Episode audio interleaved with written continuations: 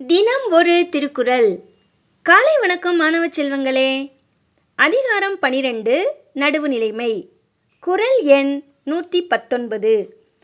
சொற்கோட்டம் இல்லது செப்பம் ஒரு தலையா உட்கோட்டம் இன்மை பெறின். விளக்கம் உள்ளம் சிறிதும் சாயாமல் இருந்தாலன்றோ சொல்லுகின்ற சொல் நேர்மை சொல்லாகும். ஒருவரது உள்ளம் நடுநிலையில் இருக்குமானால் அவரது சொல்லில் குற்றம் ஏற்படாது என்று கூறுகிறார் திருவள்ளுவர்.